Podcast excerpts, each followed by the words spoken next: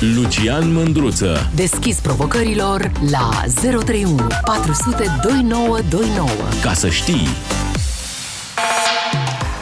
Salut dragilor, astăzi vreau să vorbim despre explorarea spațială. Tocmai pentru că nu vorbește nimeni. Deci, în primul rând, subiectul ăsta îl abordez numai așa de-al naibii. Doi, pentru că am fost în weekendul trecut la lansarea unei rachete, unei rachete, unei Uh, să spun așa, unei, uh, unui rachetomodel de amatori făcut de o gașcă din uh, București și din alte localități care au început acum 10-20 de ani dintre ei să se preocupe de treaba asta și au sperat, au visat că la un moment dat racheta lor va ajunge foarte sus. Până una alta a ajuns la 6300 de metri altitudine, a zburat cu de două ori viteza sunetului, dar nu nimic, ei speră să fie mai departe și mai bine și la un moment dat să facă și șuna spațială. Evident, tot săptămâna asta o altă rachetă a fost lansată din America, proiectul Artemis, care ar trebui să ducă înapoi omenirea pe lună.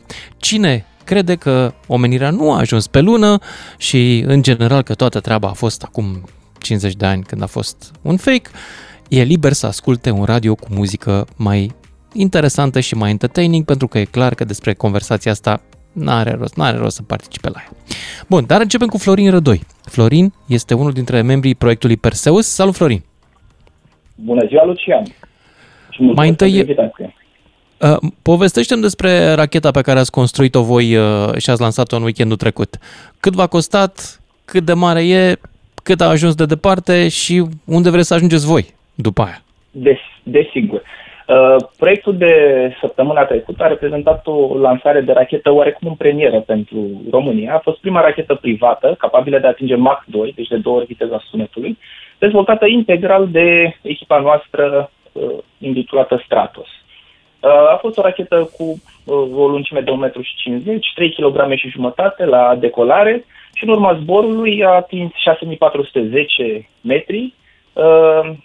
Uh, și a atins o viteză de 2100 de km pe oră, un pic mai puțin decât uh, Mach 2, undeva la Mach 1,8, însă performanțele au fost uh, satisfăcătoare. Cât va costa racheta asta? Și în, în muncă și în bani? în muncă ne-a costat circa un an de zile. Un an de zile de lucru după program, după proiectele și obligațiile noastre profesionale principale. Pentru că fiecare are câte un job, înțeleg, în exact, altă parte. Adică... Exact. Fiecare da. dintre noi suntem ingineri în companii cu diferite specialități din domeniul ingineriei. Iar în bani este greu de cuantificat, undeva între 3 și 4 mii de, de euro strict pentru proiectul acesta. Dar investițiile derulate de-a lungul timpului au fost mult mai mari, pentru că a fost primul nostru proiect comun, primul nostru proiect cu asemenea performanțe. Cât fiecare... sunteți în echipa asta? Sunt, suntem un nucleu de trei persoane, sunt eu și colegii mei Eduard Voiculescu și Alexandru Țacu. Uh, am pornit la drum, sigur, cu un colectiv uh, mai extins, însă am rămas noi trei ca nucleu al acestui proiect și, bineînțeles, colaborăm cu alte organizații care au preocupări similare, precum cei de la Two Space, care ne-au și uh, sprijinit la, la fața locului, în ziua lansării. Care e planul mai departe? Planurile sunt uh, limitate de fonduri, că pentru că imaginația noastră este, să zicem, fără limite. Sigur, suntem la în lumină de uh, racheta Artemis, însă putem doar să visăm. Ca și plan concret, pe termen scurt, vrem să dezvoltăm acest proiect într-o configurație cu două trepte, care ar putea să atingă undeva între 15.000 și 20.000 de metri, deci între 15 și 20 de kilometri altitudine, și după ce validăm acest concept, am dorit să atingem, de ce nu, 100 de kilometri, care este limita adică spațiu. Și limită destul de, destul de ușor de atins, cu fonduri relativ, relativ reduse. România n-a lansat până acum vreodată o rachetă de construcție proprie care să ajungă în spațiu, din ce știu eu, nu? Nici din câte știu eu. Sunt unii care la un moment dat se lăudau că vor face chestia asta acum 10 ani, acum 5 ani, acum 2 ani S-au tot lăudat, n-au reușit până acum. Da, nu vreau să le dăm numele aici, că nu vreau să creadă că emisiunea e despre ei. Uh, Sigur. Dar care sunt șansele ca să se și întâmple în țara asta și cam cât ar costa ca noi să ajungem în spațiu cu o rachetă românească de pe un cosmodrom românesc lansat? Sigur, astea sunt, sunt uh, cuvinte mari și sunt uh, costuri care ne depășesc uh, să zicem, finanțele Eu am proprii niște ale pământ la celor țară, îl membri. dau dacă vreți să faceți cosmodrom în Argeș, în Bârla. Mulțumesc. El și, vostru. noi, și noi avem, unde avem undeva în zona Urlați, acolo plănuim Ah, să facem ok. cosmodromul. Până facem cosmodromul, însă în Urlați construim un observator astronomic. Colegul nostru, Alexandru Țapu, se ocupă de acest proiect și vom construi un observator astronomic operat de la distanță și va fi una din alte, altele domenii de activitate ale, ale organizației noastre. Dar Am să înțeles, revenim dar la- dacă cineva la care ne întrebarea- ascultă, un milionar care ne ascultă, ar vrea să investească într-un mic program spațial românesc, cam de ce bani am vorbit? N- N-am făcut calculele pentru 100 de, de kilometri altitudine, însă pentru a putea face un pasul următor cu o rachetă în două trepte, undeva între 15 și 20 de mii de metri altitudine, am avea nevoie undeva cel puțin 10.000, 10.000 de euro, considerând că o, o parte din ceea ce am lansat săptămâna trecută va fi reutilizat. Păi e foarte ieftin. Cam asta ar Adică pentru, pentru unii asta este, o vac- asta e un weekend, un weekend în Monaco, în Monte Carlo. E foarte ieftin. Da. Noi, noi am Realizezi? renunțat la weekenduri în Monaco, n-am fost nici în Dubai, nici în Nu, dar mă Monaco, refer la nici cei în- care merg în general în Da. weekend în Monaco, ar putea să investească într-un astfel de proiect, o rachetă care chiar să ajungă în spațiu din România. Oare ar fi cineva, sau mai bine zis, sentimentul tău, după ce am făcut și live-ul și ați fost destul de vizibil în social media, sentimentul tău este că românii se lasă prinși de mirajul ăsta a spațiului sau mai degrabă zic, lasă-mă, lasă-mă în pace, avem probleme. În niciun caz nu, nu, am, nu am constatat că ar spune lasă. Am văzut uh, un răspuns extrem de pozitiv. Live-ul tău a avut undeva la 20.000 de vizualizări, aproape comentariile au fost în marea lor majoritate deosebit de pozitive. Sigur, nu vorbim de multitudinea de troli care bântuie pe Facebook, însă răspunsurile au fost pozitive și avem speranțe că vom, Bun și vom trolii. reuși. Bun și trolii, ne ajută Probabil. trolii. Da, Probabil. uh, să știi că l-am pus pe două platforme și uh, de fapt a fost cam dublu uh, riciu, dacă, dacă te uiți. Mai e și pe Lucia Mândruță live și acolo s-a dus. Cât Dacă mai poți să spui. mult. Da. Nu- Deci nu sunt uh, un oamenii foarte par mare să expert în fie social media. par să fie interesați de așa ceva.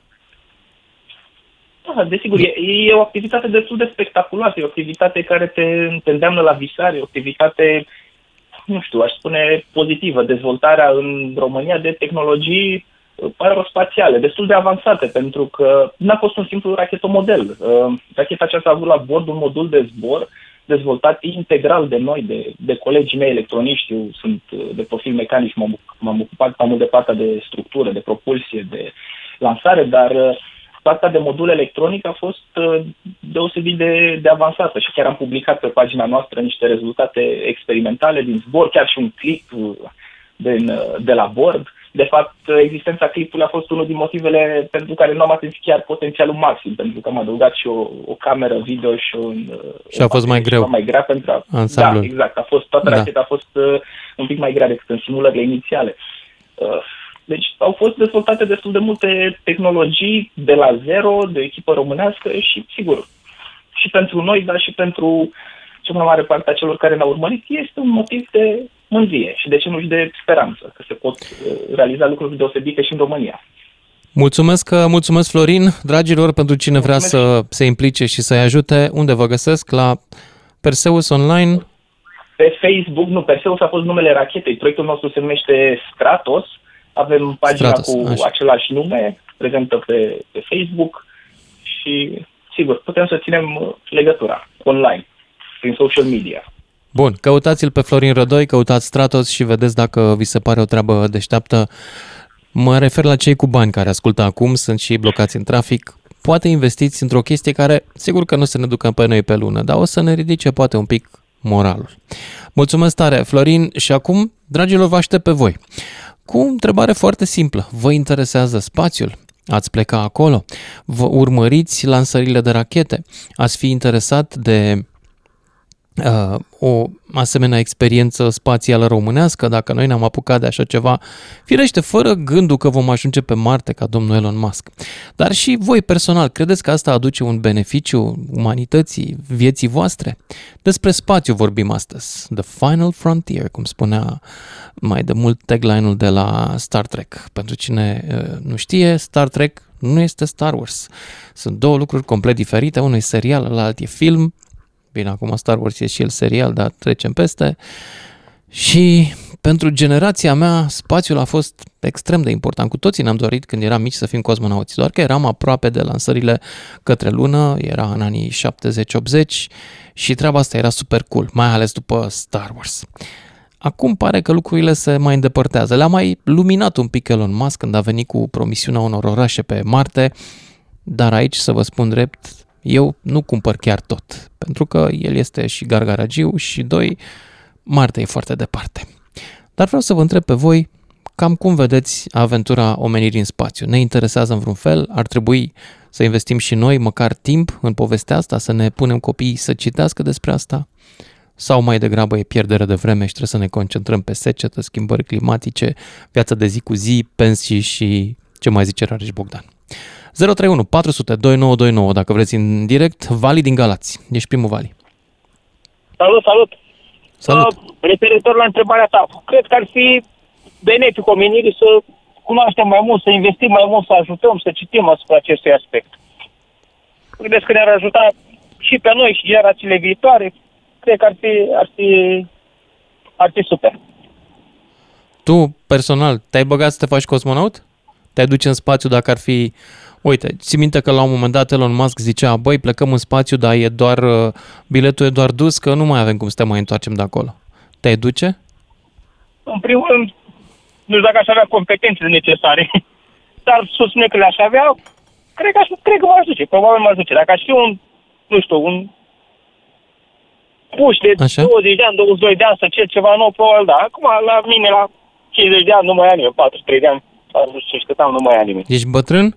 Știi la ce vârstă a plecat?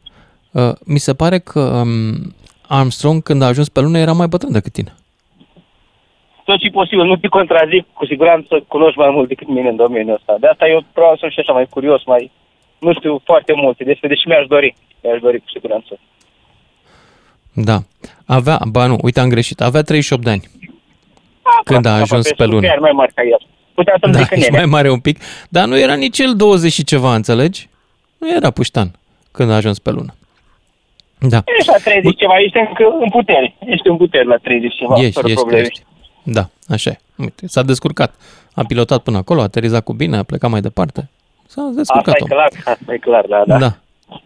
Vali, îți mulțumesc. Hai să mergem la Gabriel din Ploiești. 031 400 2929 despre aselenizare, despre spațiu și despre pofta noastră de a înțelege mai mult decât planeta asta. Ne face poftă spațiul sau nu? Gabriel, te ascult. Salut, Lucian. Asta Salut. e o idee foarte bună ca omenirea să ajungă în spațiu și eu cred că în viitor va ajunge, pentru că, după cum vedem în ultimul timp, din ce în ce mai mult se fac uh, cercetări, se fac, uh, cum să zic eu, uh, scenarii pentru viața extraterestră, pentru viața pe alte planete. Omenirea caută din ce în ce. A apucat de s-a desprins până la lună, va ajunge până la Marte, mă refer la echipaj uh, oameni la bord. Eu de așa am primit în spațiu din anii 60-70. Știe toată lumea de Pioneer, de sondele spațiale Mhm. mm-hmm. trimise la început de NASA. Dar tu ești Da. interesat de asta? Adică, de exemplu, săptămâna asta ai urmărit uh, lansarea Artemis? Te-a mișcat în vreun fel? Da, a, a, am urmărit uh, pe canalele de media, să zic așa, la televizor, la, la radio, despre ce este vorba. Și înainte, cu- când uh, s-a început uh, încercările, cele două care l-au reușit din cauza anumitor defecțiuni care sunt uh, inerente în asemenea proiecte mari, zic eu. Da, este nevoie de tehnologie multă, mult creier, multă inteligență, cercetare, care omenirea în momentul de față este undeva la început, încă cum să zice, a făcut un pas mic, dar care va deveni foarte mare în viitor. Asta a spus-o Armstrong pe lună. One small step for man, Da, one Da, giant da, leap da, for da. mankind. Da, un pas mare pentru, un pas mic pentru om, unul uriaș pentru omenire. Dar, pentru uh, omenire. hmm, Adevăr, așa e, da. așa e. Uh, Ce să spun, uh, Tu te-ai lumea duce? Este încă interesat. dacă ar fi opțiunea, să pleci pe Marte, de exemplu, te duce? A, în condițiile de față, sincer, nu m-aș duce. Dar, uh, cum a spus și cineva mai devreme, dacă ar fi niște condiții mai bune, să zic, să găsim o, să descoperă o planetă uh, ce amănă cu Pământul, să aibă climă, să aibă atmosferă, să aibă eu știu, vegetație. Uh, cred că aș fi interesant. Dai seama, Adică ai și ceva- pretenție, nu merge pe Marte unde e frig, uh, secetă și niciun fel de plantă. Vrei Păi- frumos, cu junglă, cu asta? Da, Înțeleg? da, au făcut un scenariu cum ar putea fi populată Marte, să, Marte, de exemplu, să aibă atmosferă și asta. Era un scenariu cu uh, implantarea igienilor, uh, bacteriilor, nu știu ce să degaje, să facă un, pic, un fel de atmosferă care să fie propice vieții, mă, mai departe. Da. Da, Terraformarea însă e dificilă. Adică știm doar în teorie că s-ar putea face, nu e, nu e foarte clar că... Da. Noi nu reușim să... Noi terraformăm în rău planeta noastră, adică noi nu reușim să stabilizăm clima pe planeta asta și să îmbunătățim pe altele mi se pare destul de utopic. da, Dacă te uiți. Asta și din cauza că omenirea a ajuns la un nivel de, cum să zic eu, banul este mai presus de toate, care nu mai ține cont de alte lucruri. Banul, comoditatea. N-ai Da, văzut? este 43%, ultimul sondaj, 43% dintre cetățeni declară că ei până în oraș se duc cu mașina proprietate personală, 23% preferă mijloace de transport în comun. Deși au acces, da? Deci oamenii aleg comoditatea atunci când uh, vine vorba, în detrimentul planetei, ca să fim cinstiți. Aleg comoditatea pentru că Da. exact cum sunt, cum e uh, tutunul, cum e băutura, dă dependență. Această comunitate dă dependență. Oh, da. Telefon, tehnologia. Când ți-ai Noi nu făcut folosim fundul mare în scaunul de tehnologia. la mașină, nu-l mai faci mai mic mergând pe jos. Da, Din cont, nu, e mai dureros. momentul tău. în momentul E dureros. nu o să folosim tehnologia, deci ca să ne luminăm la cap prin acest internet care pune toată lumea în așa, noi folosim pentru, pentru banalități, vorbim ce a făcut la în curte, cum a fost în weekend, ce mai ne-a ascultat. S-a terminat. Da. Da. Bun, mulțumesc pentru Ar mai intervenția fi un ta. om. Hai să mergem mai departe la um, Ilie din, nu, Silviu din Harghita, după care Ilie din Dâmbovița. Salut, Silviu. Salut, Lucian! Salut. Ia zi, ai plecat în spațiu? Uh, Da, mă gândesc care e rostul să tot evoluăm. Mamă, ia asta e adică grea, e nu știu. bună tehnologia, e bine într-un fel să mergem înainte, dar mi se pare că în ultimii ani am evoluat prea mult și am devenit niște roboți și noi, adică nu prea mai se mai pune accentul pe om, ca persoană, ca suflet, ca realitate. Parcă trăim așa, ca niște roboți, ca niște... Nu știu ce să zic. Știu. Eu nu trăiesc ca un robot. Tu trăiești ca un robot?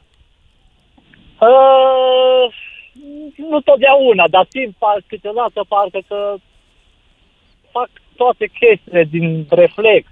Orice îmi vine să fac, trebuie să iau telefonul în mână, trebuie să mă uit la televizor, trebuie depind de anumite chestii. No, uh, n-am foarte mulți ani, nici foarte puțini, am 40 de ani, sunt născut în 83, am trăit și vremuri parcă bune și atunci, dar parcă nu trăiam așa, nu știu, un, legat de anumite lucruri. Parcă eram mai liber așa să... Sau așa simt eu cel puțin, mă rog, nu toată lumea trebuie să fie de acord cu mine. Bun.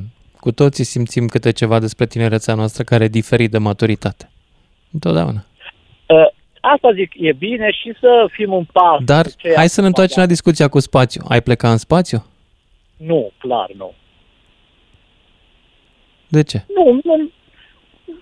Uh, Încercăm să descoperim prea multe. Anumite lucruri trebuie să rămână necunoscute. Prea încercăm De să... ce să rămână necunoscută?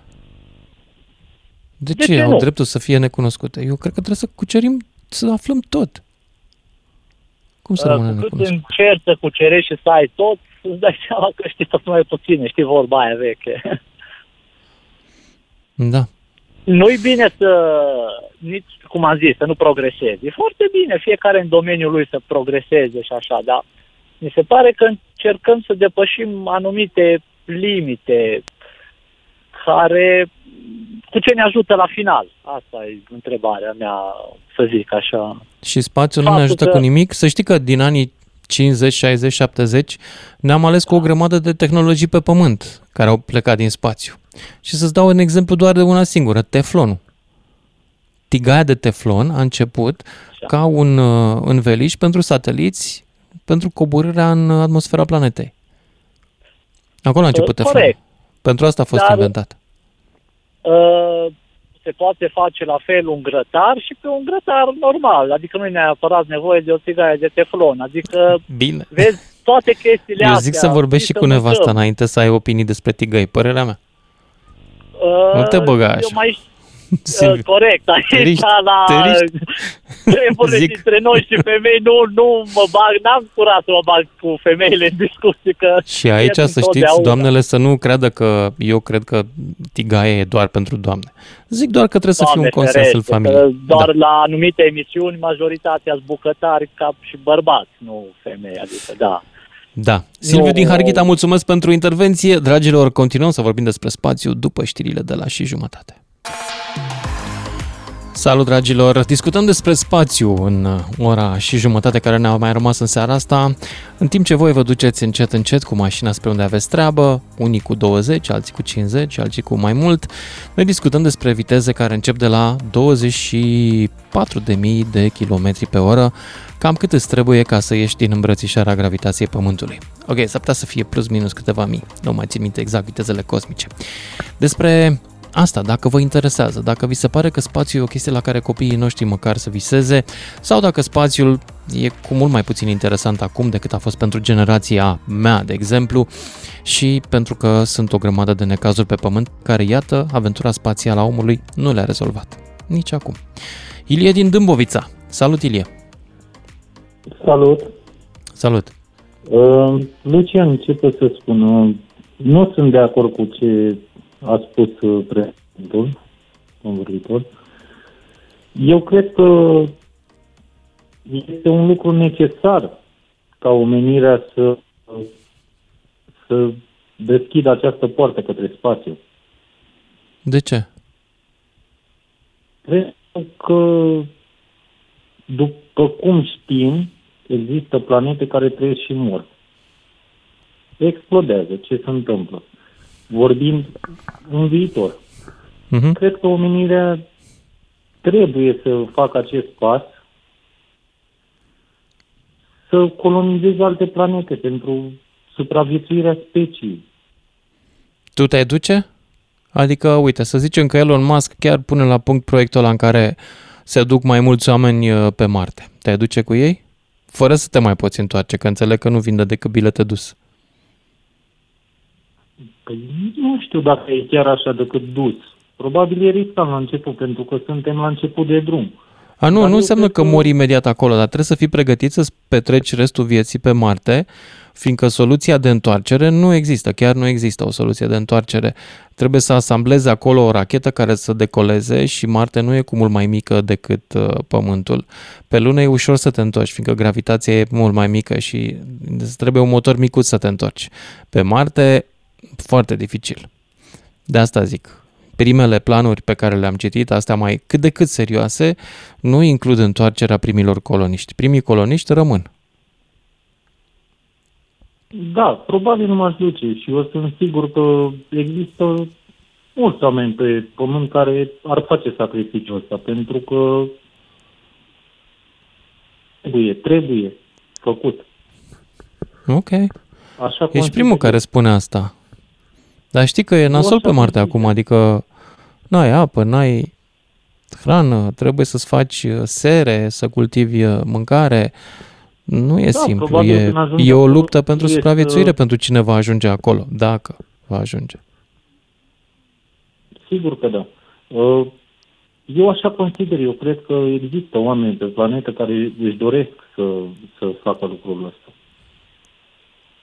Înțeleg. Eu așa cred. Ok, mulțumesc uh, pentru mesajul tău. Ilie din Dâmbovița, vrea pe Marte. S-ar duce. Mai departe la Răzvan din Cluj, după care Robert tot din Dâmbovița. Salut, Răzvan! Salut, bună seara! Salut! Uh, legat zi. de ce zicea interlocutorul meu din, dinainte, uh, da, eu zic să luăm cu un pic de sare tot ce zice Elon Musk și miliardarii lumii legat Da. de colonizare, cât suntem foarte departe de, de Ah. aceasta. Eu sunt pasionat Asta, de... noi, noi ne imaginăm acum lucruri și eu sunt sceptic. Elon Musk spune o grămadă de lucruri umflate cu pompa. E adevărat. Da, așa este. Și având în vedere, să zic, ce am făcut cu planeta asta, de la Revoluția Industrială încoace, nu știu dacă ar fi bine să colonizăm o altă planetă. Pentru planeta respectivă, nu pentru noi. Ah, ok, tu te gândești la biata planetă. Ai mișto asta. exact. Da. Ok, da, bine adică, zis. Înțeleg su- supraviețuirea uh, noastră, dar dacă stăm să ne gândim noi, cu oamenii suntem destul de destructivi cu pla- planeta, cu natura, cu mediul. Mhm. Da, pe tine te interesează spațiul, urmărești lansările, ți se pare că e un Da, da. loc spre Sunt care să stai... pasionat, Sunt pasionat, am urmărit și videoclipuri și ce ziceai tu prima oară că cei care cred că a fost o poveste să asculte un alt radio, adică cred în, în, în ce a fost cu misiunile Apollo, adică cred în aselenizare, nu sunt uh, din uh, categoria Flat Earth Society, urmăresc și sunt pasionat de, de așa ceva. Înțeleg. Totuși, e puțină lume interesată. Da, din păcate... Nu mai cred e... Că, Cosmosul nu mai, nu mai uh, atrage puștimea, nu mai, nu-ți mai ridică sufletul cum făcea pentru alte generații. da, așa este. Eu am 30 și ceva de ani și țin minte când mă uitam la stele, stăteam para la țară pe o pătură și mă uitam și mă gândeam oare ce e acolo. Când nu Da. aveam nici tehnologia să vedem ce avem acum, telescop, Hubble și altele. Acum stăm și ne uităm pe TikTok și ne întrebăm, da, oare ce are fata aia sub geacă? Cam ăsta Da, e nivelul. Da. Din, din păcate, sunt mulțumit că și bucuros că nu am TikTok, dar din păcate Mm. generația ce vin din urmă, toți prieteni cunoscuți, prieteni care au copii, toți sunt TikTok în sus, TikTok în jos. Facebook, Instagram și alte cele. Și mai puțin spațiu. Da. Răzvan, mulțumesc. Robert din Dâmbovița, după care Daniel din Timișoara. Salut, Robert. Salut, Ken. Salut. Sincer, nu știu, n-aș pleca de pe planetă, sunt legat de cămin. Ok. Nu pot să mă despart cu verdeață. Să închizi radio că ne auzim cu eco. Am înțeles, hai, mă depătez un pic.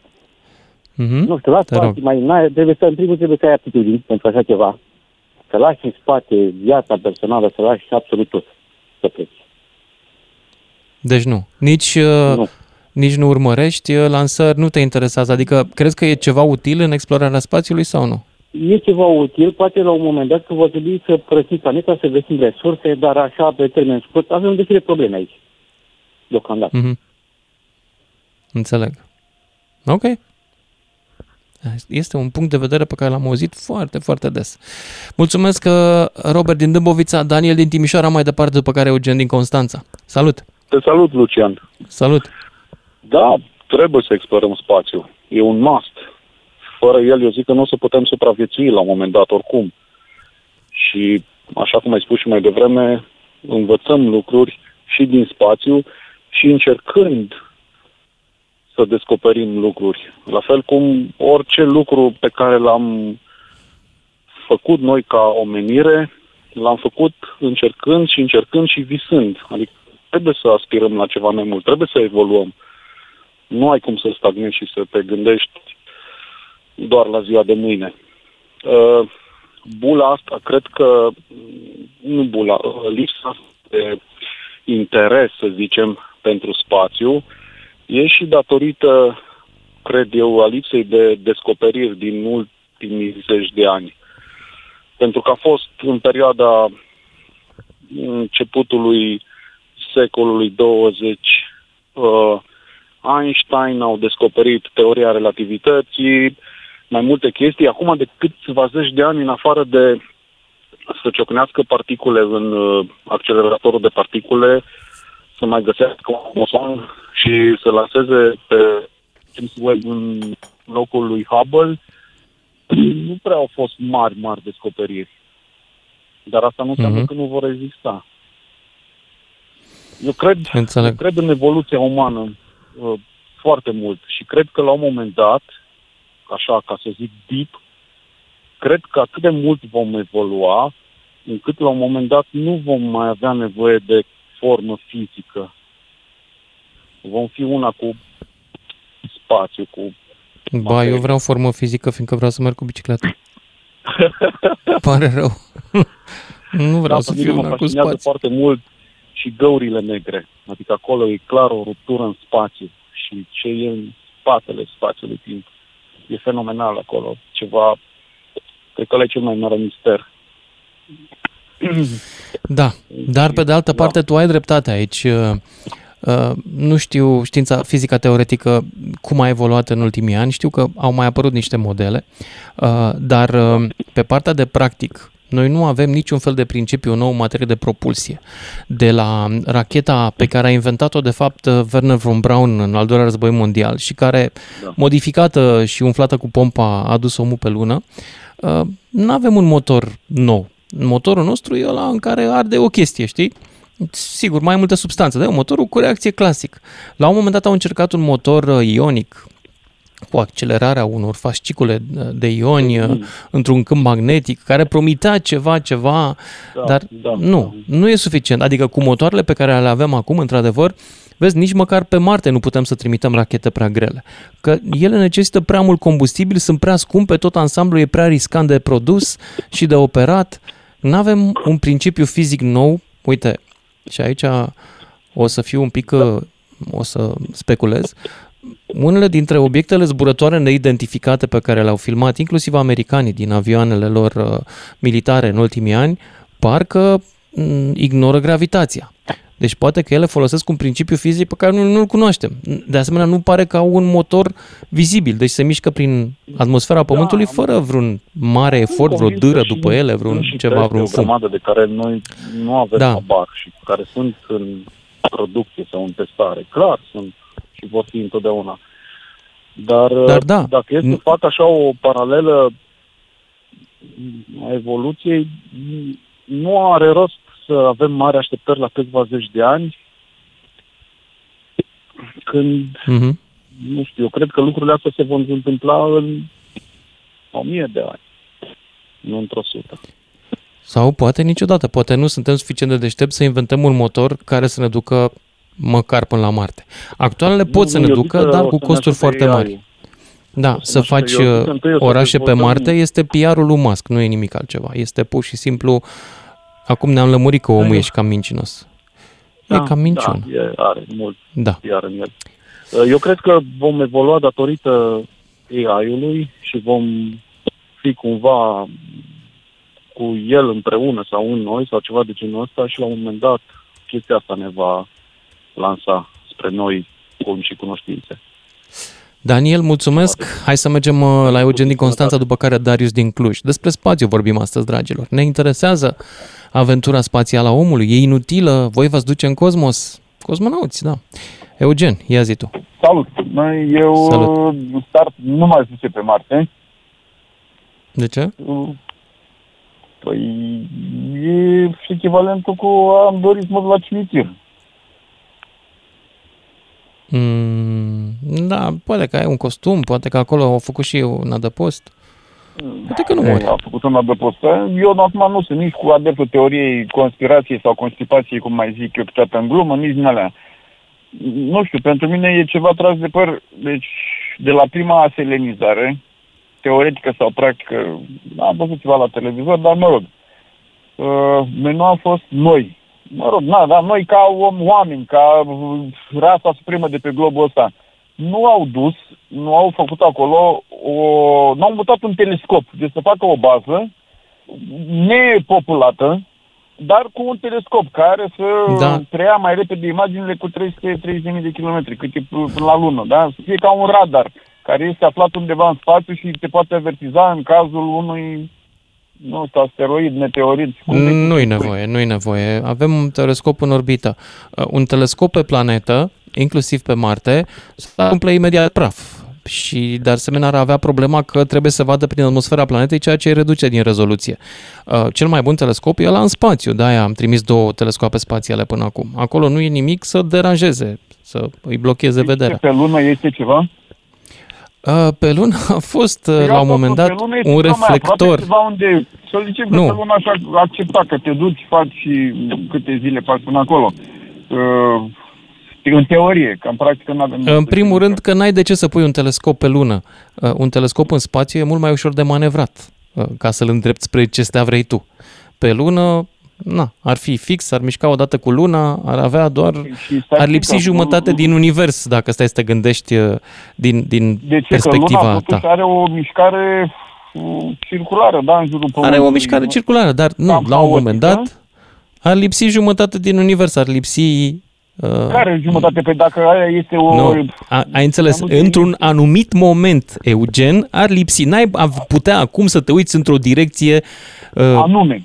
Pe care vrei tu, decât clar, da, jumătate din direcțiile posibile la orice moment. Da, Deci spațiul e asta mai eu cred că flexibil. sunt Sigur că niște și spațiul, fantasmagorii la un moment dat, îți mari. blochează pământul vederea. Dar, încă o dată, motivul pentru care nu am trimis scop pe lună e că e prea departe, îți trebuie consum de combustibil prea mare ca să-l trimiți până acolo, n-are rost. Că pe Mai lună, bine îl deci trimiți dacă pe într-un punct lună la care granj. teo- Deci dacă pe lună, care în teorie e aproape, da, 330.000 de kilometri, dar până pe Marte, unde distanța e de... nu Da, știu n-ai de câte ce să trimiți teleskoape pe Marte. Chiar n-ai de ce. Teleskoapele Nu pe Marte s-ar umple de teleskoape, praf în primă, să după prima trimiți- furtună să de trimiți- nisip. Nu, să trimiți viață, viață, că la asta ne gândim, nu. Da? Să Viață? trimiți viață. Mm. Viață, în primul rând, nu știu dacă știi, dar toate navele spațiale care pleacă spre alte planete sunt sterilizate. Tocmai pentru că oamenii de știință nu doresc să ducă acolo bacterii sau microbi de pe pământ și să le strice ecosistemul în caz că ele l-au, sau să ne dea, cum să zic, o imagine alte falsă planete despre sau viața pe într-o alte în afară planete, de să fie sistemul de fapt solar, viața de la noi. Prin afară de sistemul nostru solar, u- unde s-au trimis? Că nu, cât, unde s-au trimis? Ce nave s-au trimis? Ce... Păi atât, sistemul nostru solar, atât. Păi și a trimis cineva pe Pluto să știm cum e acolo? Nu, n-au fost uh, coborâri pe Pluto. Au fost Păi, au coborâri fost până pe acum pe Venus, pe Mercur. Saturn? Nu. Uh, nu, pardon, pe Venus au fost, pe Marte și cam atât din ce știu eu. Cam atât și sunt, da, nu știu, mi se pare niște cheltuieli inutile. A, da, să trimitem, cum zicea băiatul ăsta care a participat la proiectul ăsta, care e un proiect extraordinar.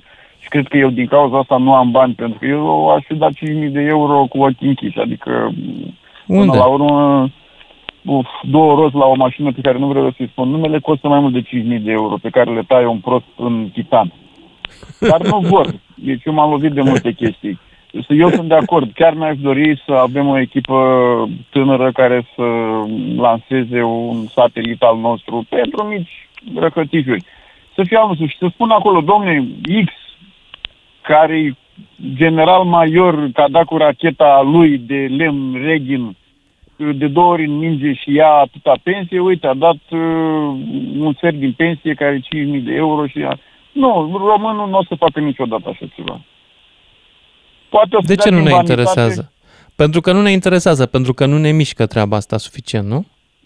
Da, pentru că altele sunt prioritățile ciobanilor din România, ca să nu mai folosim cuvinte din astea pe care nu o să le înțeleagă mulți. Că asta este. Eu cred că trebuia să fac emisiune cu berea în Qatar. Ai văzut că au interzis berea pe stadion în Da, Qatar? noi suntem dacopați, dracopați și alte și cu totul altceva. Dacii au ajuns pe lună, pe Marte, pe... au bătut uh, insulele Feroe și alte. Dar nu ai să vezi, domnule, nu știu, sunt, eu sunt dezamăgit de multe lucruri din România, că nu se întâmplă în domeniul ăsta cercetării. Ar trebui mai mulți bani băgați, adică eu nu cred că noi chiar nu suntem capabili să avem un batiscaf făcut de noi pentru cercetarea malului dintr-un cap în altul al Mării Negre, cu eroziune, cu toate chestiile de astea, niște balize din astea care... Uh, aici te contrazic, să știi că sunt niște băieți care au făcut uh, scanare, e adevărat, cu un, cu un altceva. Eu scanner, știu cu, despre ce e vorba, cu, de la Centrul de Cercetări au făcut Marine, cap-coadă tot uh, litoralul, în urmă cu vreo câțiva ani, îi cunoșteam. Am, avea Da, o dar nu bărcuță cu cu un care batiscaf făceau. care să ia și eu știu, au făcut Nu-ți trebuie batiscaf ca să faci uh, maparea fundului, îți trebuie doar un sonar. un sonar, dar eu știu cu ce sonar au făcut, că a fost expus și din alea. Dar eu m-aș fi vrut cu altceva, cu o tehnologie mult mai avansată. Noi tot încă la becuri cu filament. Da. Sunt niște discuții Eugen, inutile. mulțumesc. Oricum, Trebuie să merg mai emisiunea e departe bună, însă, dar că mai e asta lume e. și mai e puțin. Da, da, da. Cum Ma, mergem mai departe la Mihai din Timișoara. dup- Nu, Darius din Cluj, după care Mihai din Timișoara. Salut, Darius. Salut! Lucian, Salut. bine te-am găsit. Uh, Vreau să spun că eu sunt pregătit și destul de evoluat încât să mă duc pe altă planetă, să o explorez, ca să fiu primul. Așa. Cred că, e, cred că e vorba despre progres și despre evoluție și despre puterea de a te desprinde de tot ce agonisești în viața asta, adică după tot ce alegi, mașină, casă, bani, familie, absolut tot, la un moment dat, uh, tot vor trebui să ne desprindem de lucrurile acestea. Categoric că nu ne place acea zi și ne îngrozește, însă dacă ești pregătit, nu știu, părerea mea e că ești la un alt nivel de evoluție. Și cum spunea și un ascultător înaintea mea, uh, partea și eu cred că vom evolua atâta de mult încât chiar dacă îți place să dai cu bicicleta, te vei da doar spiritual cu bicicleta, pentru că nu vom mai avea nevoie într-adevăr de corpuri, doar o teorie, e ceva care încă nu-i susținut, nu-i dovedit, dar se știe că toți suntem din energie, din materie și toate astea rezonează, inclusiv de la plante, la animale, nu, aici, la oameni. nu, aici, Darius, aici deja ai intrat într-o zonă care nu mai e știință. Nu suntem toți din energie. Noi suntem din materie. Materia e formată din atomi. Atomii, sigur că da, sunt încărcați energetic, au anumite stări uh, energetice pe ultimele niveluri de electroni, de exemplu, dacă ai învățat la fizică, dar teoria cu toți suntem energie este un fake pentru semidocți. Nu suntem toți energie, suntem materie. Energia e altceva. Energia e capacitatea de a efectua lucru mecanic. Nu suntem energie. Eu, de exemplu, acum n-am niciun chef să efectuez niciun lucru mecanic. N-am niciun pic de energie. Mai o energie, dar n-are rost să intrăm în Nu, subiectul nu ăsta, există că nici subiectul energia era- aia pe care ți-o vând speculanții de pe net, spiritualiștii, care zic că totul este lumină, ne vom transforma într-o undă, într-un... Aia e bullshit. Bullshit total. Pentru proști. Am înțeles. Mă bucur. Dar n-ai înțeles, doar îmi dai dreptate că ți se pare că sunt prea violent și poate că să nu, nu, nu mă supăr pe tine. Dar chiar nu există. Teoria cu totul este energie, este pur și simplu teoria nu am înțeles nimic din lumea asta, hai să-i dăm un nume, să-i zicem energie. Acum 2000 de ani îi spuneam Dumnezeu, acum mai spunem energie. Dar tot nu e un răspuns la întrebările asupra lumii pe care ni le punem. Da, eu zic Am că înlocuit- evoluția e foarte bună și să descoperim Cum? lucruri noi, chiar eu zic că e favorabil să descoperim planete noi, evoluții De acord. noi, experiențe noi și de acord. Uite ce am mâine să făcut, renunț. ce am făcut în ultimii ani, uh, spunea colegul de mai devreme că n-am făcut mare lucru în materie de fizică uh, teoretică. Da, dar practic, de exemplu, am descoperit o grămadă de exoplanete. Acum știm că sunt foarte multe exoplanete în, af- în alte sisteme solare. Da. Asta știm. Da, dar tu ai pleca, Darius, în cosmos? Ai vrea să fii primul, Da, să fii aș explorator. pleca, aș pleca, adică n-aș fi primul, da, dacă ar veni cineva și mi-ar zice, Darius, că sunt un om neimportant din Cluj, un simplu om, și mi-ar zice, Darius, uite, vrem să mergi acolo, da, aș fi primul care aș merge. Și aș experimenta nou și, da.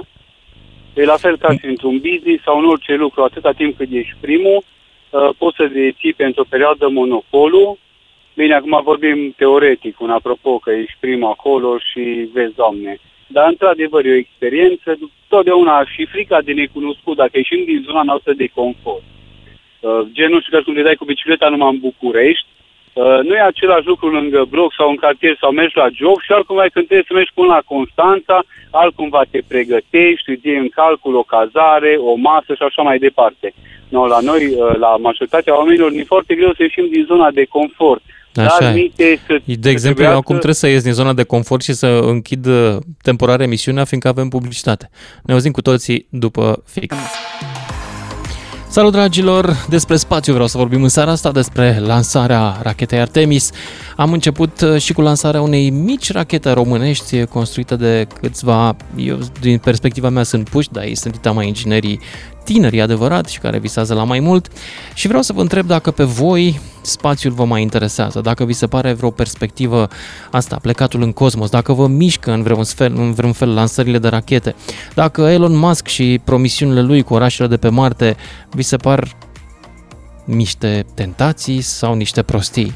Bine, las la o parte faptul că nu sunt realiste. Despre spațiu și despre felul în care ne raportăm la el. Ia uite că vrea să vorbească lumea. 031 400 2929. Mihai din Timișoara mai întâi. Salut Mihai! Salut! E, Salut. Triple felicitare, Luciene, triple felicitare. E cea mai prima, e cea mai bună emisiune a ta din toate de până acum, părerea mea. Felicitări. Oleu. A doua felicitare. Te felicit că te pasionează astronomia și astrofizica și, și astronautica. Și în sfârșit, o a treia felicitare. Nu trebuie că să mă te-ai feliciți. Eu apropiat cred că orice om uh, care a crescut în anii 80 și a citit uh, știință și tehnică și s-a uitat cu drag la NASA, e pasionat. Nu, cred că... Nu, se simte, se simte că e și asta e foarte bine că trans, transmiți imediat radioascultătorilor stările astea și stările de fructoase. Și o a treia este că te-ai apropiat enorm de mult de definiția energiei. Într-adevăr, nu există energie în sine, dar doar atât vreau să o remarc că nu e legată de materie, fiindcă materia nu se mișcă. E legată de, materie, de realitatea materială energie. Și acum problema raportării noastre la spațiu. Mi se pare Țolkovski spunea că pământul este leagănul omenirii și că nu putem sta până la sfârșitul vieții în leagăn, trebuie să părăsim leagănul. Deci este pur și simplu viitorul omenirii cucerirea spațiului. E viitorul nostru. Nu avem scăpare și nu avem liniște. E chestie de cunoaștere. Bine, Țiolkovski era un romantic. El și scria lucrurile astea într-o epocă extrem de naivă, în care oamenii chiar nu realizau cât de greu este să trimiți rachetă în spațiu. epoca naivă era și al lui Verne și iată ce a ieșit. Da. Toate, toate aceste sunt profeții de-a dreptul, domn. Și da, o, Jules Verne a fost profetic. Ultim. Aproape tot ce a, ce a imaginat el s-a realizat. Aproape tot. Da, da, da. Și o ultimă chestie extrem de importantă. Spuneai că nu se poate, e bine, sau nu putem să ne ducem decât cu riscul vieții pe Marte. E bine, o veste tulburătoare îți dau acum Ia zi. La Măgurele, la Măgurele, lângă București, se poate produce o substanță care, prin ardere, își transformă 50% din masă în lumină. O în lumină? Substanță, adică în fotoni? În fotoni, bineînțeles, în lumină. O astfel de substanță... Păi la ce ne folosește? Că fotonul neavând masă nu poate să ne asigură propulsie. Tot, tot, tocmai asta vreau să spun. O astfel de substanță pusă în coada e, rachetei care zboară pe Marte o accelerează fotonic de la un moment dat și asigură întoarcerea pe Păi cum te accelerează record. fotonul dacă nu are masă? Cum să te accelereze? Cum, cum te accelerează fotonul dacă nu are masă? Stai un pic.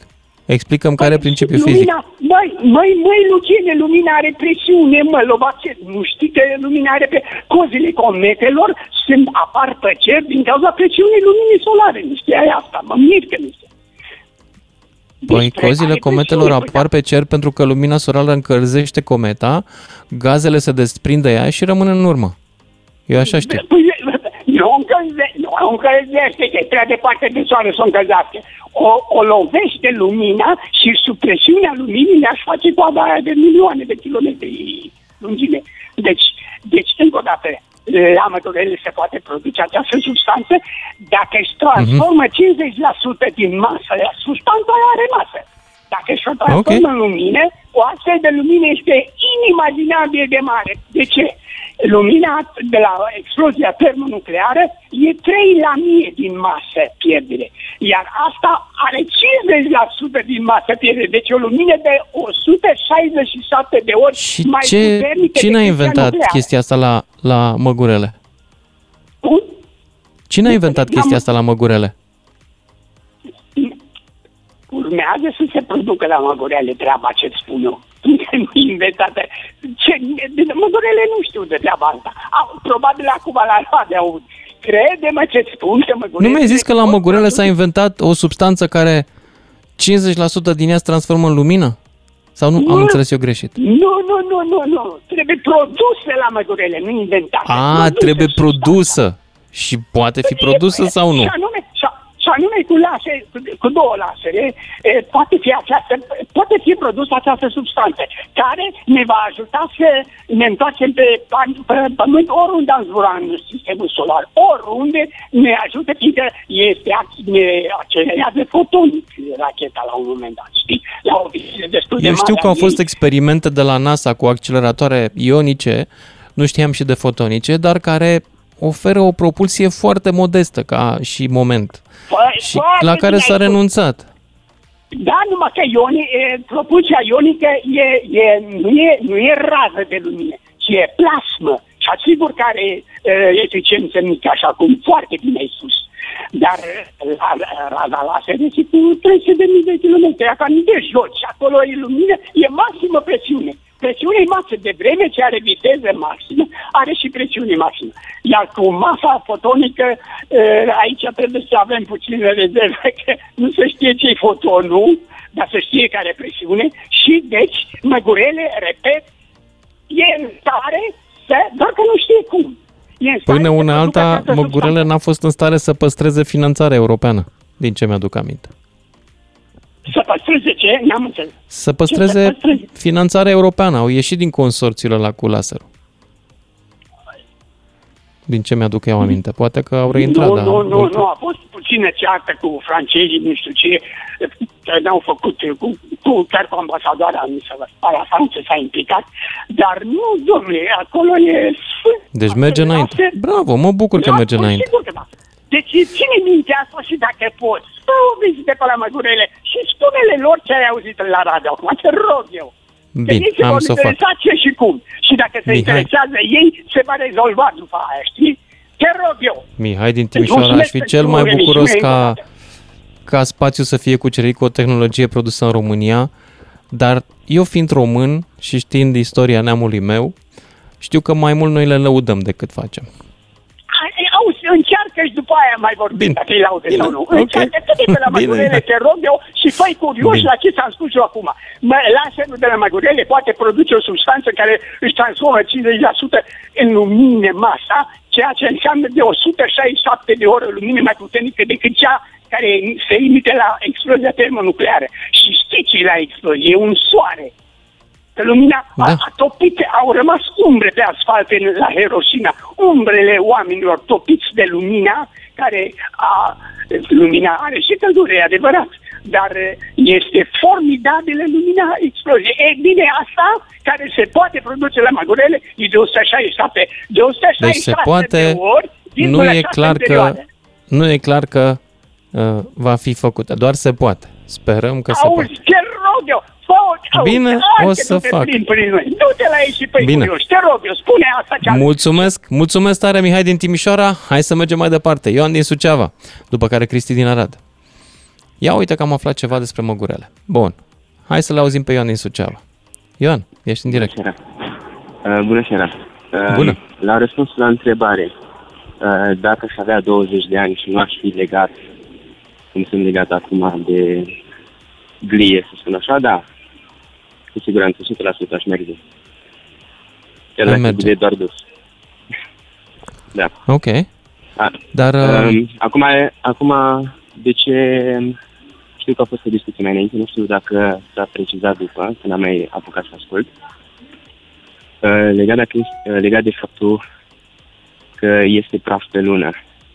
De fapt, uh, asta a fost o, o, cum Nu, să nu, zic, nu. uh, o componentă A, am zis despre faptul că e praf pe Marte și că n-ar avea rost să pui un telescop acolo. Da, da, că da. se umple de Uh, praf imediat. Problema, ma- pro- problema majoră a explorării, a continuării explorării lunii, lunei a fost chiar uh, praful ăsta, selenar.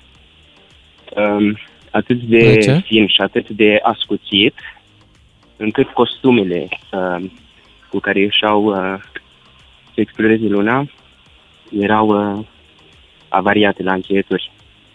Um, Mhm. Din cauza radiației solare, Da.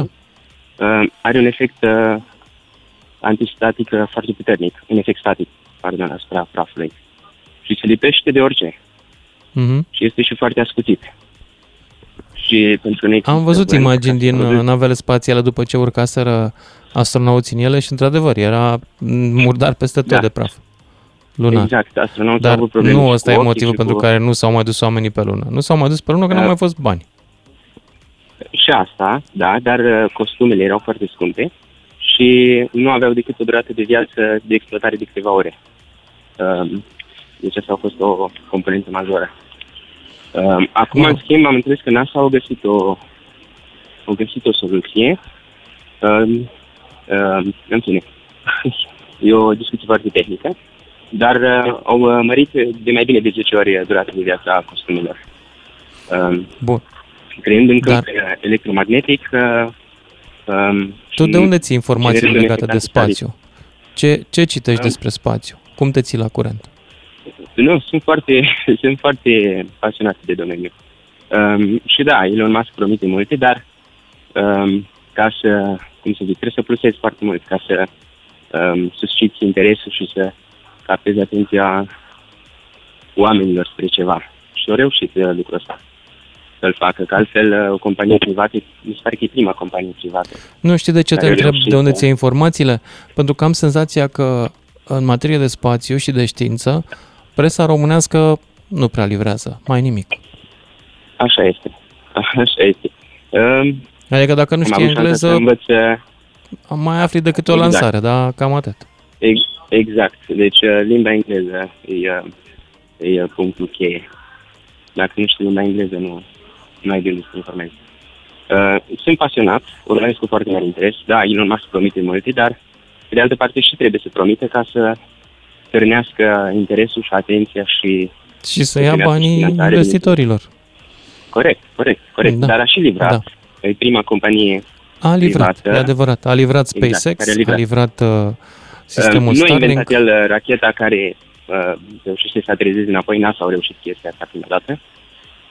Uh, ca să se întoarcă întreagă înapoi. Dar uh, ca și companie privată și ca companie care a reușit să ducă lucrul ăsta până la nivel comercial, uh, e prima din lume și pentru asta trebuie să, să apreciem da. omul și perseverența lui. Ioan, îți mulțumesc pentru intervenția ta, dar mă mut mai departe, la Vasile din, Chi- la, nu, la Cristian din Arad, după care Vasile din Chișinău. Salut, Cristian! Salut, salut, Lucian. Salut.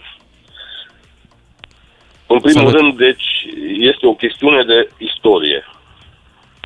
De la începutul lumii, oamenii au privit spre cer și au întrebat ce se întâmplă acolo. Și asta e un lucru extraordinar. De acolo a, a pornit totul. Și asta tindem să facem în continuare. Vrem să aflăm ce e acolo. Așa cum am vrut să aflăm ce înseamnă America. Oare vrem toți asta? Eu cred că cei mai mulți oameni, cel puțin din ce văd în jurul meu, sunt indiferenți la ce e în spațiu. Cei mai mulți vor să știe ce e la televizor în seara asta n-au sau... fost, niciodată nu au fost cei mulți sau mai mulți care vor să descopere. Au fost cei puțini. Au fost cei puțini care au descoperit, au fost cei puțini care au inventat. Cei mulți vin după. Și a- cred, am convingerea de fapt că nu se va schimba nimic în, în felul de a gândi al omului până nu ne legăm de inteligența artificială, de robotică inteligentă și genetică, care e foarte, foarte importantă. Pentru că Dar omul, de așa cum spațiu e pe tine pământ, te interesează, urmărești ce se întâmplă în spațiu, adică te mișcă treaba asta, te-ai, te-ai băgat și tu la o Nu adică mă într-o mișcă. aventură am, spațială? Am crescut cu... E singurul lucru, practic, care... Ce vârstă, ce vârstă ai? 50 de ani am. A, da, ai crescut, ești generația mea. Ai crescut Da, cu povești e, despre spațiu. Cu cosmonauți, cu Nadia Comăneci, au fost... eh, Vreau să devin gimnast, după aia cosmonaut și mai departe. Acum toată Da. lumea vrea să facă TikToker de succes. Da, Toată lumea nu. vrea să fie Dorian nu mai știu cum, care da. își plimbă cățelul prin fața camerei și scoate 10.000 de euro. Dar Nu mai vrea din nimeni în milion spațiu, care nu mai vrea îți nimeni să se riște, toată lumea vrea să trăiască bine frumos și să-și mai ia o pereche de Air Jordan de o- 1000 de euro. Sunt Asta mulțimea. este aspirația Mulțimea. contemporană. Mulțimea, mulțimea. Din Nu, ăia nu mulți. numai mulțimea. Sunt La un noi milion, mulțimea își unul. dorea să fie cosmonaut, că asta ne, ne mișca pe noi. Acum nu, nu Da. mai mișcă pe nimeni treaba asta. Mm. Eu mai stau de vorbă așa și cu ăștia mai de când în când. Totuși, există, dar sunt reținuți. Sunt reținuți pentru că și conjunctura care există în ziua de astăzi, mai ales în ultimii ani, e nasoală rău. Da. Ce vreau, ce vreau să zic? Omul nu este făcut pentru spațiu. Omul este făcut pentru Terra. Bună observație, bună observație. Mă întrebam când o să zică cineva că de fapt Terra noi imponderabilitate o cam pățim, chiar dacă nu ne omoară și nimic. radiații cosmice și de cât, Da, de da, nu și- există. Noi suntem Însă făcuți să știm- trăim cu gravitație. Oasele își pierd, de exemplu, Da, își pierd uh, calciul, se devin mai sfărâmicioase în spațiu, totul. mușchii se Și lasă. Te deteriorezi, practic, nu? Da, da, da, da. Te strici. În schimb, genetica, deja, uh, biotehnologia a descoperit există viață care rezistă și la radiații cosmice. E adevărat, dar asta nu ne va ajuta la bicepsii noștri ca să nu se topească în spațiu Absolut, cosmic. absolut, dar nu înseamnă că trebuie să rămânem cu biceps. nu au spus nimeni că trebuie să rămânem cu biceps dacă vrem să mergem în spațiu. Da. Pentru Mulțumesc, că, orice mulțumesc lucru- Cristian din Arad, dar trebuie să mă, mă mișc mai departe, fiindcă mai am două minute Bine. și un ascultător. Mersi frumos și Seară bună! succes! Seară bună! Sorin din Fetești, rămâi pe linie, te rog frumos, de fapt nu mai am alea două minute, rămâi pe linie să-ți luăm telefonul și să continuăm după și jumătate. Și suntem în spațiu deja, dragilor. Despre el discutăm, despre fascinația de altă dată a spațiului și despre indiferența de astăzi. Și, bineînțeles, despre ce crezi tu despre asta. Te-ai, te uiți, la, te mai uiți la stele, ți-ai dorit să fii cosmonaut, urmărești la, la sănile de rachete, ai vrea un program spațial românesc și așa mai departe. Sorin, Sorin din Fetești, ești primul. Bună, bă, Lucian. Hei, bună. Ești un, omul care ai spus uh, ai urmat cursurile uh, facultății de fizică de la Măgurele, nu? Nu. Nici nu e o facultate de fizică la Măgurele, din ce știu, e doar un laborator. Facultatea de fizică e în București, nu? Sau e la Măgurele? Habar nu. Nu, facultatea de fizică e la Măgurele. Da? Ok. Uh, Eu așa Nu. știu, parcă așa ai spus acum câteva uh, zile în urmă, că ai urmat uh, studiile facultății de fizică. Nu, am zis că am făcut fizica de liceu, n-ai fost atent. A, nu e nevoie fizica de mai mult liceu. de, A, de fizica de liceu Uh, pentru hai să a luăm înțelege așa, fizică. Vorbeam de, de umbla prin spațiu. Mhm. Dacă ne gândim așa un piculeț la motoarele de, de umblat prin spațiu, dacă o luăm uh, logic, gândim o chestie uh, liniară, ecuația de, de gradul 1 sau ecuația de gradul 2. Pentru că dacă mergi numai pe o singură chestie care îți dă un motor să te duci pe lună, Așa. Ăla nu va asigura decât singura chestie să te duci până, până acolo. Rachetele care sunt în momentul de față, dar în spațiu sunt, uh, sunt chestii complexe. Așa. Uh, Unde, unde bați? Zi-mi unde bați. Ce vrei să zici? Păi nu te bați. Dacă mergem și gândim totdeauna că vom merge numai pe chestia bă, mergând pas cu pas, nu vom realiza absolut nimic. Dacă mergem cu 2, 3, 5 pași înainte față de toate celelalte chestii, atunci da, vom putea bă, realiza ceva. Bun, dar Pentru astea că sunt asta uh, duce- afirmații foarte, foarte generale. La ce te referi când spui 2-3 pași înainte? Că noi, în afară de motorul rachetă în care arde câte o substanță, Aha. nu avem altceva, Îl nu avem un propun alt să principiu numește de ea. propulsie mai inteligent decât mai- motorul cu reacție. Nu avem altceva. Păi da, și noi, deci noi mergem pe ecuația de gradul 3, una liniară. Nu, nu așa, are nicio dar legătură mergem motorul pas cu pas. reacție cu ecuația Dacă- de gradul 1 sau 2. Uh, uh, Confunzi ecuațiile matematice cu cele fizice. Nu are nicio legătură una cu alta. O Singurele, ecuație de gradul uh, 1 le sau confund. 2 nu are nicio legătură cu fizica și cu... Mă rog, au, pentru că se folosesc și ele în fizică ecuațiile astea, dar nu e vorba despre așa A, bă, ceva. A pune un satelit pe bă, centura Pământului ne trebuie o viteză de bă, 13,3 km pe secundă. A ieșit din spațiul lui Nu, ne trebuie undeva la 6 și ceva. Pe, bă, pe secundă. A putea ieși din spațiul sistemului solar ne trebuie în jur de vreo 26 de km pe, bă, pe secundă. A putea realiza o asemenea chestie trebuie să găsim metodologia ca să putem să găsim chestii care pot fi făcute în așa fel încât acea chestie pe care o lansăm noi în spațiu acolo să îi dăm un impuls. Da, până una alta da? nu am reușit să dăm un impuls decât unei nave micuțe și a avut nevoie de vreo 20 ceva de ani. E vorba mm-hmm. de sondele Pioneer, care au folosit pentru accelerare, au folosit metoda slingshot, s-au apropiat de planete într-un unghi și au folosit accelerația gravitațională a planetelor ca să se accelereze. planetele mari din Bun, sistemul asta solar. da, într-adevăr. Și sunt, sunt câteva spații bă, spațiale care au fost lansate de pe Pământ, care au folosit gravitația și lui Jupiter și lui Neptun, care Mhm. ies, una dintre ele, dacă nu mă înșel, a ieșit în 2012, a ieșit din, Da. uh, din sistemul uh, solar. Dar, încă o dată, astea merg, au, au ieșit din sistemul solar de vreo câțiva ani, vor ajunge într-un milion de ani, probabil, undeva interesant unde există viață. Adică pentru viața omului, ba chiar pentru viața speciei, noi nu avem o navă suficient de rapidă ca să mergem mai departe de sistemul nostru Uite, solar păi și chiar și tocmai asta acolo vreau avem să spun. probleme. Hai să vorbim uh, sincer acum. Cine și încarcă uh, trei ani lumină ca să... uh, Nu, cât este de fapt până la Alpha Centauri? uh, 4,2. 4,7. 2? 4,2. Hai fie ca tine în seara asta.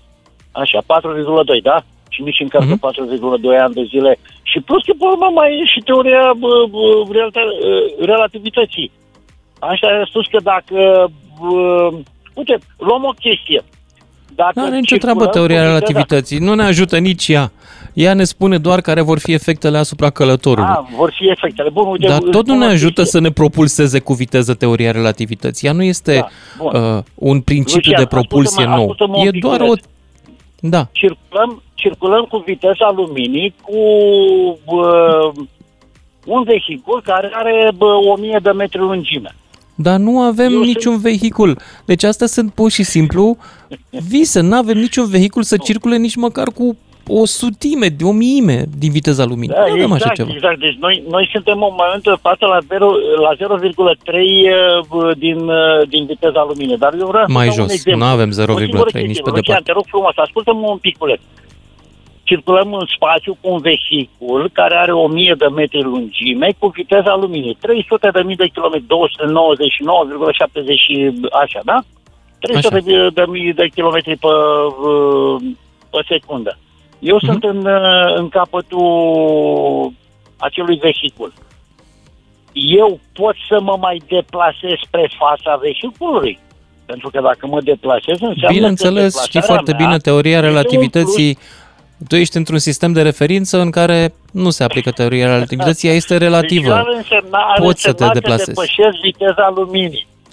Dintr-o perspectivă exterioară așa pare, dar tu nu o depășești. de Așa fapt. pare. Păi Da. vezi, fizica, asta vreau să spun, o singură chestie, un, o, o secundă și pe urmă închid. Uh, fizica noastră de pe Pământ, nu există posibilitatea ca să fie și cu fizica de pe alte planete. Da. Este? Fizica trăiești noastră, fizica, noi în momentul ăsta știm că în apropierea planetei noastre, fizica e cam același, legile fizice sunt aceleași. Nu cred însă că în restul universului sunt alte legi ale fizicii. Ar fi foarte ciudat universul ăsta dacă ar avea legi diferite pentru zone diferite. Dar mă rog, să trecem peste. Hai să mergem la uh, Emanuel din București. A fost, parcă, nu? Sau nu? Acum este. Acum Alo, Emanuel din salut. București. Salut, salut, ești în direct. Salut. Da, referitor la uh, întrebarea emisiunii, uh, eu consider că ar trebui să punem un accent foarte mare pe această evoluție a tehnicii și, în primul rând, a motoarelor care, care să le propulseze prin, sta- prin spațiu, pentru că ne mișcăm cu viteza Mercurului și consider că avem nevoie de o viteză mult mai mare pentru a explora spațiul cosmic. Deci asta ar fi prima, primul lucru pe care aș pune accent, pe motoarele care să ne propulseze cât mai aproape de stele. Uh, da, consider că, eu consider că e Da, normal- pentru asta avem nevoie de noi principii fizice și nu le-am descoperit încă. Nu le-am descoperit încă, asta nu înseamnă că nu există, adică e acolo nebuloasă. Sigur. Poate fi, poate nu fi, probabil că sunt, da, într-adevăr, trebuie să evoluăm pe, pe acest aspect. Eu consider că vom evolua. Că am speranța asta că vom evolua. Acum 200 de ani, tot ce avem noi acum, telefoane mobile, televizoare și așa mai departe, ar fi ceva SF. Dacă te dai, în- dacă te duci înapoi cu 200 de ani, oamenii care ar vedea ce avem noi acum ar zice că sunt chestii magice, pentru că tehnologia Da. suficient de avansată nu se distingue de magie. Noi Pentru încă ei, trebuie da. să mai evoluăm. Da, deci noi trebuie să mai evoluăm pentru, pentru a putea face. Și pentru asta eu aș, uh, a- aș aloca fonduri serioase pentru cercetare. Pentru Da, dar vezi tu că viitor- tocmai asta este problema. America. America a fost la un moment dat în situația de a domina cursa spațială în anii 70 și uh, ar fi trebuit să aibă mult mai multe misiuni pe lună. N-a avut. Și după aia misiuni pe Marte și n-a avut. Și unul dintre motivele pentru care n-a avut este că oamenii s-au plictisit de acest subiect și presiunea pe Congres ca să aloce fonduri în continuare pentru da. NASA n-a mai fost atât de mare. Oamenii pur și simplu au încetat să mai viseze la spațiu. Și asta este și... Asta, din, punct, din punctul meu de vedere, este o mare greșeală, pentru că viitorul Este, nostru da. clar printre stele, pentru că dacă rămânem pe această planetă, cu siguranță că specia noastră va muri. Cu siguranță. Nu există alt deznodământ pentru noi. Deci noi vom dispărea ca specie dacă rămânem pe această planetă. Asta este 100% Tu clar. te-ai duce? Te-ai, te-ai băgat într-o aventură spațială cu tehnologia actuală? Cu tehnologia actuală nu m-aș băga, sincer, pentru că mi se pare super primitivă. Mai avem mult de muncă pentru a dezvolta o tehnologie cu care să mergem prin spațiu. Acum, pur și simplu, ne târâm efectiv, din punctul meu de vedere. Avem nevoie de Mhm. tehnologie mult mai avansată. Și consider că ar trebui să alocăm fonduri importante pentru treaba asta. Pentru că viitorul nostru, am spus, este printre stele. Gândește câte resurse sunt în, în afara Pământului, numai în centura de asteroizi. Sunt o grămadă de resurse. Eu consider că Elon Musk spune bine ceea ce spune, că Marte ar trebui colonizat. Pentru că și mie mi se pare acest un prim pas firesc după lună. Da, da dar tehnologia nu are nici el. Tehnolo- tehnologia actuală nu cred că permite. Pentru că Da. a coloniza Marte, din punctul meu de vedere, bă, ar trebui să ajungem să o și terraformăm ca să putem trăi omenește pe ea. Până acolo Da. mai se cred că, cred că câteva sute de ani buni, cu ușurință. Iar referitor la energie, ca să tot fixat de energie, mi s-a părut foarte interesant pe ce am găsit pe Wikipedia despre un uh, efect Kirilian. Nu știu dacă ești uh, la curent cu efectul Kirilian. dacă Kirilian? nu- Da, Da, dar efectul nu este... Kirilian. Kirilian Mi s-a este părut ăla, foarte aura din jurul, electrică din Exact. jurul ființelor vii. Exact. Deci există Mm, o E aură destul de electrică, controversat subiectul. Da, și mai este un studiu tot așa controversat, dar foarte interesant de asemenea, făcut de un japonez, Masaru Emoto, asupra cristalelor de, a- de apă. O să caut pe Wikipedia să găsesc că lămuresc sau pe internet. E un studiu foarte interesant făcut de acest japonez, Masaru Emoto. Mhm. Da. Bine, deci... îți mulțumesc, dar trebuie să merg mai departe, căci mai avem uh, lume pe linie. Dorin din Sibiu, după care George din Harghita. Salut, Dorin! Bună seara, să trăiți, domnul Lucian. Salut! Domnul Lucian, nu știu, asta e teoria chibritului. Oamenii vorbesc cu neștire. Singurul om care este un general, mă scuzați, Dorin Dumitru Primariu, singurul om care a ajuns pe lună. Pun echipaj rusesc. Nu mai știu în ce an, dar oricum de mult. De Nu, 40 n-a, de n-a ajuns pe lună domnul Prunariu, a ajuns în spațiu cosmic cu o rachetă rusească, e adevărat. Eu asta știu. Dar asta nu înseamnă că nu se pricep și alți oameni la spațiu. Tocmai au intrat unii care se pricep în egală măsură. Nu mai trebuie să vorbească, să dea cu presupusul. Ăla e singurul Dar om nu-și care dau cu trebuie să presupusul intre pe până telefon. una alta, până una alta dumneavoastră vă dați cu presupusul că a ajuns uh, Prunariu pe lună. Eu Deci asta nu știu. știu de ce mai vorbim. N-a ajuns pe lună. Dumneavoastră, dumneavoastră informații mai multe. Păi nu că am informații mai multe. Știu cu certitudine. Vă Mă rog frumos, cunosc și dați cu mai domnul multe Prunăriu. Am stat de vorbă cu el acum vreo trei săptămâni, general. vreo oră și ceva. Știu exact unde a ajuns Prunariu pentru că mi-aduc aminte, am și citit Ia, presa ia, când a ia, ajuns în ia, spațiu. ia, E trăiam. Oameni care habar nu au de așa ceva. Ba nu, oamenii care au intrat până acum au știut foarte bine subiectul. Am fost și eu uimit. Faptul că dumneavoastră nu ați înțeles nimic din emisiunea de până acum nu înseamnă nimic altceva decât că dumneavoastră nu vă pricepeți. Domnul Mariu, poate să gândească cineva mai mult? Da. Asta e ca și cum Un îți om din spune, fabrică. domnule, domnule, am fost până la facultatea de medicină, deci sunt doctor. Domnul Lucian Mândruță. Un om Am care trecut pe cunoaște acolo, mai m-am multe- oprit în Mai stație. multe meserii, știți cum se numește, cărpați. Mhm. Vă mulțumesc. Vă mulțumesc și eu pentru exhibarea atât de violentă a ignoranței. Mi-aveam nevoie de cineva să mă aducă cu picioarele pe pământ după ce am stat atâta cu capul în nori cu ascultătorii mei mai inteligenți. George din Harghita. Salut! Bună seara, domnul Lucian și ascultătorii dumneavoastră. Bună! Uh, ideea e că un interlocutor al dumneavoastră a ajuns cât de cât la o idee care vreau să vă expun eu cu privire la cucerirea spațiului către oameni. Cred că în momentul de față, noi ca civilizație și ca oameni încă nu avem tehnologia necesară să putem chiar să intrăm în spațiu ca și specie, ca să putem locui pe alte planete și să le putem cuceri. Da, Acest n-avem. fapt cred că ar fi o soluție, nu știu, cred că e fantezistă, dar cred că cea mai, re- și în paranteză, cea mai realistă în momentul de față ar fi un contact cu o altă civilizație mult, mult mai evoluată ca noi, care să ne ofere posibilitatea tehnologic să intrăm în nivelul spațiului, să intrăm Adică să ne bage într-un pe- fel de Schengen spațial. cam așa ceva, un Cam UE. așa. Da, dacă de nu acum vor. câțiva ani. Da, dacă nu vor, dacă zic, bă, plecați mă de aici, mă, uitați-vă și voi ce e în Ucraina, vă bateți acolo ca chiorii, sunteți o rasă Da. ucigașă, cum să vă primim? Păi noi suntem spălați aici. Știu, da, suntem în urmă, într-adevăr, că aveți dreptate, că noi ne batem aici. Deci noi suntem ca funicile într-un mușuroi, ne batem pentru o bucățică din mușuroi și, de fapt, spațiul e mult mai mare și e, într-adevăr, e ceva mult mai vast și depășește chiar spațiul nostru mic, pătratul nostru mic, care îl avem aici. Dar da. noi, ca și, ca și uh, civilizație, încă mai avem multă, mult de evoluat ca să ajungem la nivelul de a cuceri spațiu și să locuim pe alte planete și să facem uh, ca, ca specia noastră să ajungă mult, mult mai departe decât, decât credem noi sau ne imaginăm. Că altfel, supraviețuirea noastră nu cred eu că o putem face noi și în câteva, nu știu, să zic 100-200 de ani e deja prea mult pentru noi. La, la cum merge acum, uh, nu știu, cum ați zis noastră, și războaiele. Deci deja ne pot duce la autodistrugere. Da. Mulțumesc tare pentru intervenție și nu știu dacă mai avem timp, uh, Luiza, mai e? Mai avem 3 minute. Um, În astea 3 minute, dacă mai vrea să mai intre cineva, telefonul este 031 400 2929.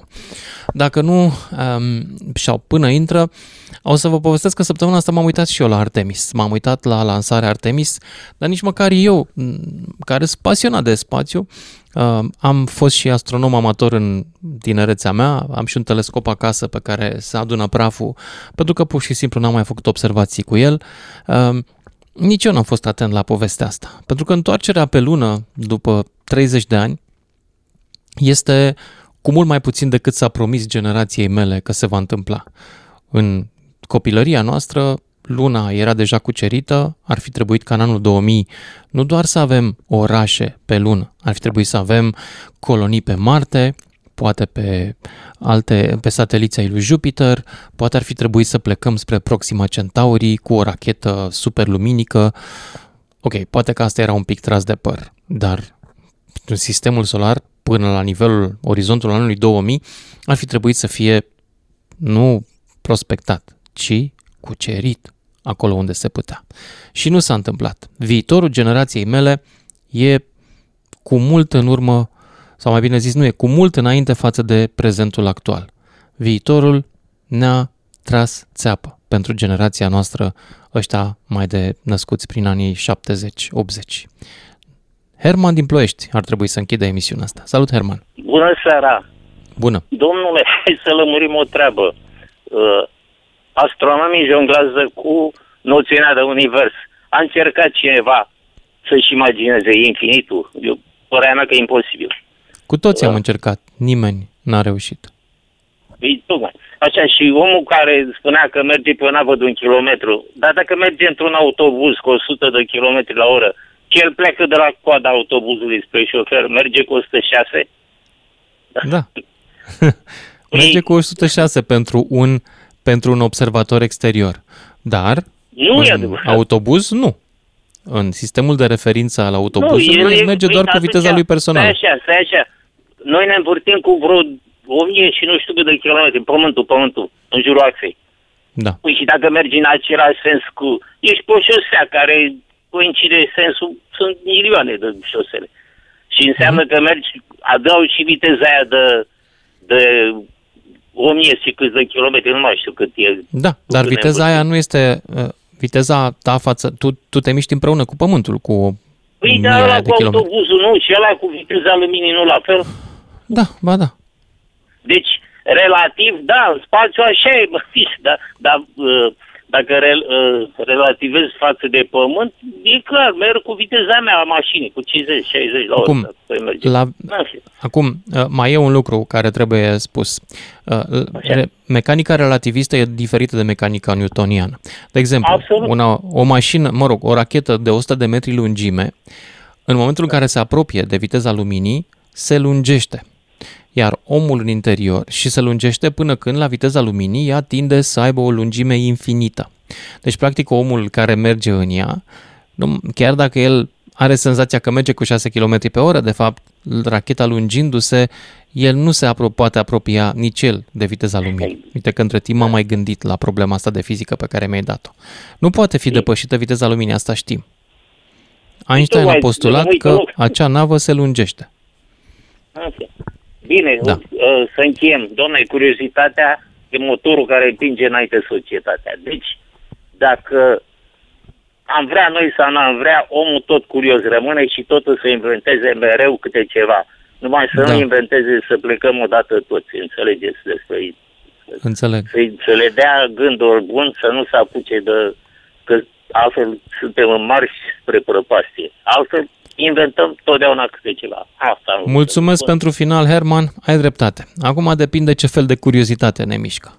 Dacă ne mișcă acea curiozitate legată de cine a mai susținut-o pe șoșoacă pentru următoarele prezidențiale sau ce planetă a mai fost descoperită săptămâna trecută și care poate să fie în zona de habitabilitate. Fac pariu că ăia cu șoșoacă nici măcar nu știu ce înseamnă cuvântul habitabilitate. Și chiar și eu îmi cer scuze în seara asta că l-am folosit de radio ca să sperie ascultătorii. Dar dacă nu v-am speriat, felicitări! Weekend frumos mai departe! Ascultă-l pe Lucian Mândruță și în secțiunea podcast pe dgfm.ro